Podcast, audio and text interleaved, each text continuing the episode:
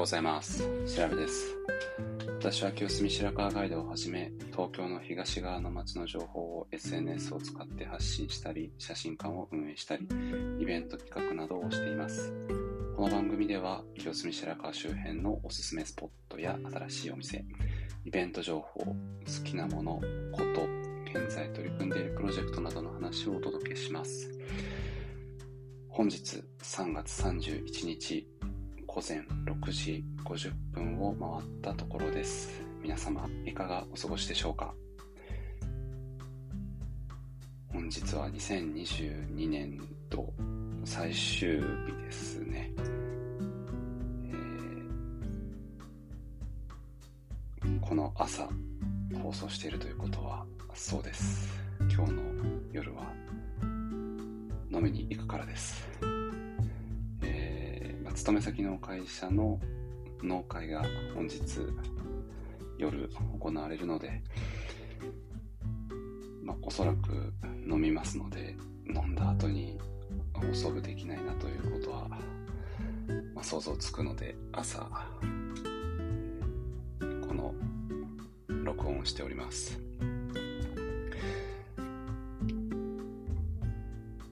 いや、とうとう2022年度も終わりですね。えー2023年が始まって3ヶ月がもう経ちました。もう明日になれば新年度になりますが、皆様、どのような2022年度だったでしょうか？私にとってはとても思い出深い1年間になりました。あこの1年、1年間、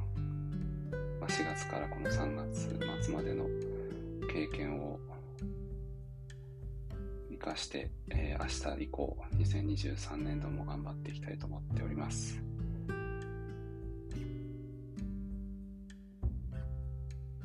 えーなかなかですね、と昨年度よりはですね、この、ガイド自体の活動も抑えめになりました。まあ、なぜかというと、あの、新しい部署に移動したからなんですが、やはり、何事も新しいことを始めるときは、まあ、うまくいかないもので、えー私も、まあ、このガイドの活動、そしてまあ仕事、まあ、両方やってきたわけですが、なかなか苦しい時間でした。えーま、そんな中ですね、まあ、週1回はなかなか来れない時期もあったんですが、まあ、それでもたまにこのパトロール、まあ、あの街歩きをして、え新しいお店を見つけたり、えーまあ、常連、まあ、よく伺っているお店のオーナーと話をしたり、まあ、自然に触れたりして、なんとか乗り越えられた気がしています。まあ、明日から新規一点2023年度始まりますので、また、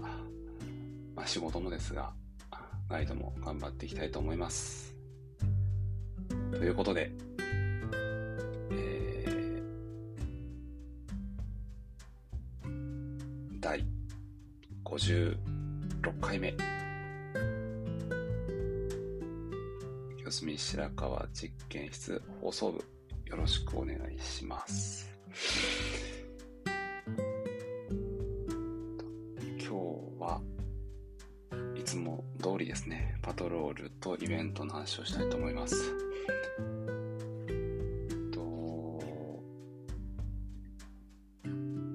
今日はですね、あの、まあ、今週、まあ、寒かったし、雨もよく降ったんですが、なんとかこの週末も桜が持ちそうですよね。と私、先週週末がもう写真室のと撮影だったんですが、とまあ、雨の中、まあ、桜のあのお花見、歩きながらお花見をしてきました。で、あの、インスタグラムとかでも、あのリールでアップはしたんですがと、その、まあ、桜の話を今日はしたいなと思ってます。まず、一つ目というか、一箇所目ですね。一箇所目は、高橋小名木川沿いの桜です。えさっき言った、まあ、リールにもあの歩きながら撮った、まあ、映像をアップしているんですけど、と私にとっては一番、まあ、馴染みがあるというか大好きな桜スポットです。とまあ、なぜかというとあのこのあこのというか清澄白河ガイドの、えーまあ、始まって13年目っていう話は以前しましたが1投稿目もう記念すべき1投稿目がこのうなぎ川沿いの桜だったんですね。で、えー、私はその2008年に清澄に引っ越してきたんですけどその2008年に住んだお家が、えー、清澄三丁目ででその家から本当1分ぐらいで小名木川のあの桜までのところだったのでいつもえっと A1 出口を使って出社してたんですが、まあ、家からその小名木川沿いのその桜を桜並木を歩いて、まあ、H 出口から、まあ、電車乗ったっていうのが恒例でした。でえっと去年一昨年ぐらいなんですがその高橋のあ小名木川沿いの桜並木のえっと、まあ、枝をですね伐採されちゃったんですよね。あの遊歩道が拡張されたんですけど、まあ、その拡張工事のあの関係で、えー、まあ、半分ぐらいバッサリいかれてしまってなので本当寂しくなっちゃったんですけど、まあ、それでも今でもあの桜並木が好きです。もともとはあの本当仙台堀川みたいな感じだったんですよあの木の感じなんですけどまあ、伸びるのを、まあ、待つしかないなと思いますが、やっぱり川沿いの桜ってとても綺麗なので、えー、おすすめです。ぜひ見てみてください。まあ、見に行けなくても、あのガイドのインスタグラム、清澄白河ガイドインスタグラムのリールでアップしたので、見てください。い、それがまず1箇所目ですね。で、えー、っと、あとその先週言ったのはあの橋のたもとの桜ですえー、っと、まあ、清洲橋のたもとにも1本桜がありますし万年橋のたもとにも桜が1本あります私はその清洲橋が好きなので、まあ、清洲橋と桜が見られるこのシーズンも本当に大好きですしであの万年橋はえっと清澄2丁目側ですね。2丁目側に桜が咲いています。でえっと万年橋側からその清澄、ま、万年橋に立って、え、清澄2丁目の方を見るとその桜とあとあの柳が、ま、綺麗に見える場所があるので、まあ、そこも楽しんでいただきたいと思います。とガイドのツイッターでも先週アップしたアップしたあしてないか。してないか。もウェブサイトの桜の見どころまとめにはアップしたと思うので、まあ、ぜひあの生で見てみてください。週末天気良さそうですし。でとその橋のたもとの桜と桜つながりでもう一個話すんですけど、えっと、その前にあの清澄白河の中で多分まあ早咲きというか一番早く咲く桜は清澄三丁目の本誠寺さんの桜だと思います。と清澄庭園あの駅から行くと駅駅からというか清澄通りから入ったところに、えーと、左側が清澄庭園なんですけどで、まあ、その右側ですね本誠寺さんあります。そこがソメイヨシノで一番早く咲く桜だと思うんですけどとあそこはあの桜の散り時もすごい綺麗でと本誠寺さんのその、まあ、路地があるんですけどそこがその風が吹くと、もう本当に綺麗な桜吹雪が見られます。それはそれでおすすめなんですが、話を戻して、えっ、と、橋のたもとの話ですけど、その早咲きは本聖寺さんなんですけど、えっと、遅咲きというか、遅くまで桜が楽しめる。まあ、結局、その咲くタイミングがちょっと他より遅いのが、えー、高橋のその小名木川の桜の話しましたけど、その高橋の、えっ、と、常盤川、常盤二丁目川のたもとに咲いている桜だと思います。で、ここは、えっと、二代目中村士官、あの歌舞伎役者ですね。二代目中村士官の士官宅跡、おうち跡、江東区登録史跡にもなっているんですけど、そこの桜です。まあ、理由はよくわからないんですけど、いつももう他の桜が散っていても、かなり、えー、ここの中村士官宅跡の桜は、長く楽しめている気がしています。で、まあ、少しその中村士官、2 2代目中村士官を調べたんですけど、この方は、完成8年、1796年に生まれて、えー、1000えー、5年、1852年に亡くなられてます。で最初、初めは仏塔家、だったそうなんですね。えー、っとですね。あ、違いますね。舞踏じゃないです。舞踊です。舞踊家。舞踊家だったそうですけど、えー、初代藤間勘十郎さん藤間勘十郎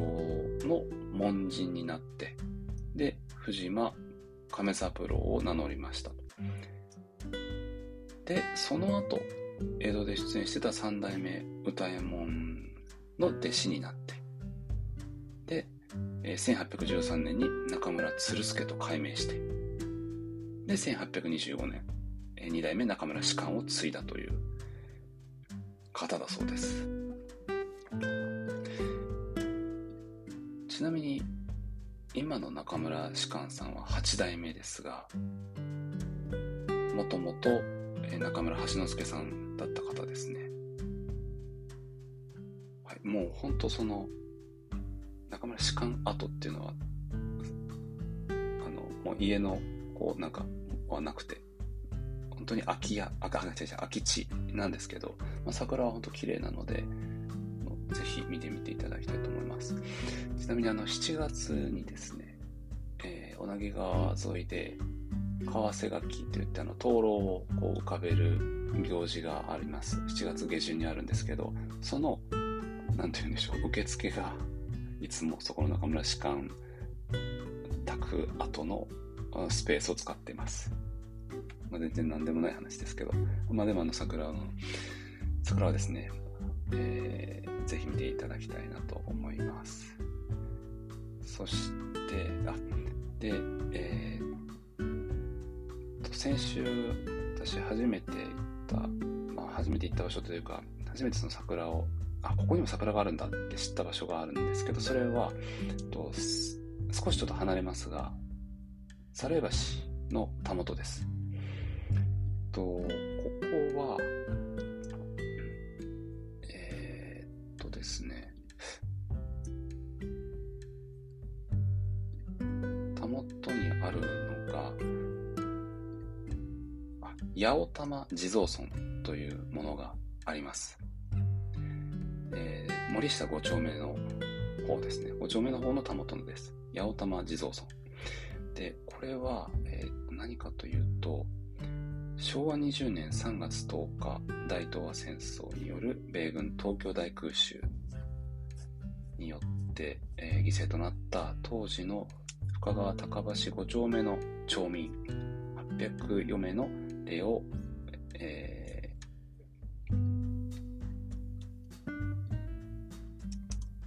ー、慰めていると。その場所なんですね。で、えー、昭和21年の生存者町民有志によってこの地蔵村が建立されたということです。でそこのあのエリアのところに一本桜が咲いていましてこれもとても綺麗ですので、えー、ぜひ見ていただきたいですでこの猿江橋から見える大横川沿いの桜もとても綺麗ですよあの、ま、この日はその雨だったのでスカイツリーは見えなかったですがおそらく北側を見ればスカイツリーも見えるんじゃないかなと思います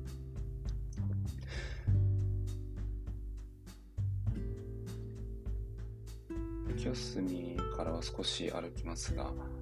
ぜひ見てみてください。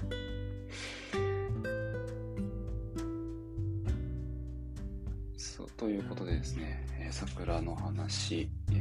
以上となります。あの他にも、まあ、毎回あの紹介はしていましたが、四隅白川ガイドウェブサイトの桜の見どころをまとめありますので、えそれを見て、あ、ちょっと見てみたいなと思うところも、ぜひ行ってみてください。露店っていうんですかね。えー、その桜並木の近くに露店はありませんが、静かに桜を楽しめる場所だと思います。人は多い、多いですかね。あの、街自体人が増えているので、増えてはいますが、スポットは多いので、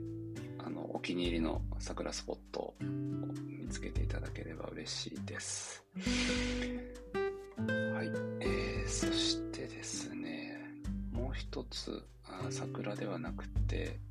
パトロールで行ったお店一つ紹介したいと思います。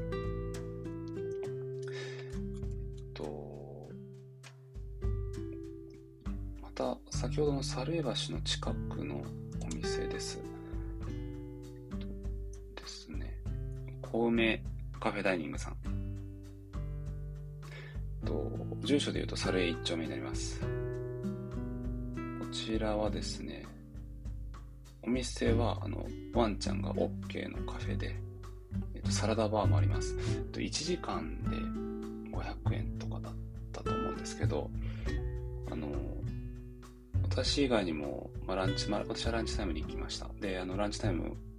地元のお客さんが結構多かったんですけど、サラダバー頼まれてる方もいらっしゃいました。で、あの、まあ、普通に、あの、土日はですね、ランチメニューみたいなのがないんですね。平日はなんかランチプレートみたいなのあったっぽいんですけど、で、私は、えー、まあ、毎回話しますが、どうしてもまとめに加えられるものを頼みたくなるので、ナポリタンとドリンクにしました。まあ、サラダバーはちょっと食べてないんですけど。で、えー、結構広めで、で、あの、ランチでもあの予約ができるお店っぽかったです。で、あの、個室もありました。あ、まあ、半個室もありました。半個室あり、テーブル席あり、えカウンター席あり。で、夜もやってます。と、Wi-Fi もあの、フリーで使えるみたいだったので、結構便利なお店かもしれません。えー、ぜひ行ってみてください。あの、インスタグラムあります。で、定休日は火曜日ですね。あのお店、清澄のお店はあの月曜休みが多いですが、こちらは火曜休みということでした。で、営業時間ですが、えー、午前10時から午後11時までですね。ラストオーダーが、えー、お食事は午後10時で、えー、ドリンクは午後10時半までとなってます。で、えー、予約ですが、まあ、予約可能と申し上げましたが、混み合った場合は90分 ,90 分制だそうです。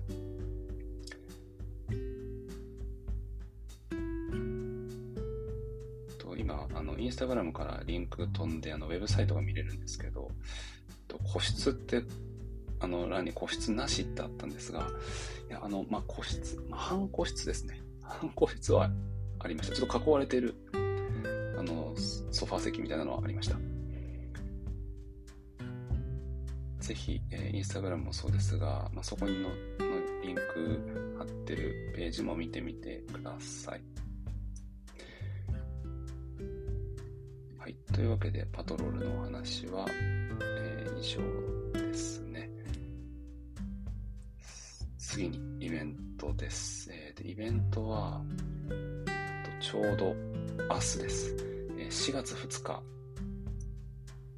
日曜日、午前10時から午後2時まで開催する、時は2丁目の桜祭りですね。会場が深川芭蕉通り。あの、鳥椿さんと、えー、蛇の目ミシンさんの、がコーナーにあります。あの通りです。桜が持ってよかったです。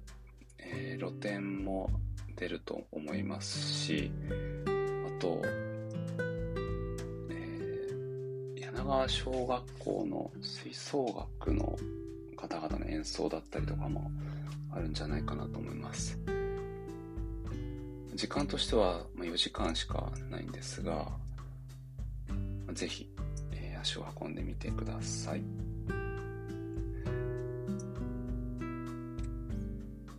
というわけで、最後はご案内です。えー、情報発信に加えて、私は家族写真を撮影する清澄白河写真室も運営しています。ご予約は随時受け付けております。ご興味ある方は、清澄白河写真室のウェブサイトをご覧ください。週末のお天気ですが、土曜日、えー、4月1日、晴れ、最高気温が21度、最低気温が13度。降水確率が20%です。そして日曜日4月2日に、えー、晴れ時々曇り、最高気温が18度、最低気温が11度、降水確率が20%ということで、今週末はとても天気がいいので、えー、散歩日和になってると思います。私も明日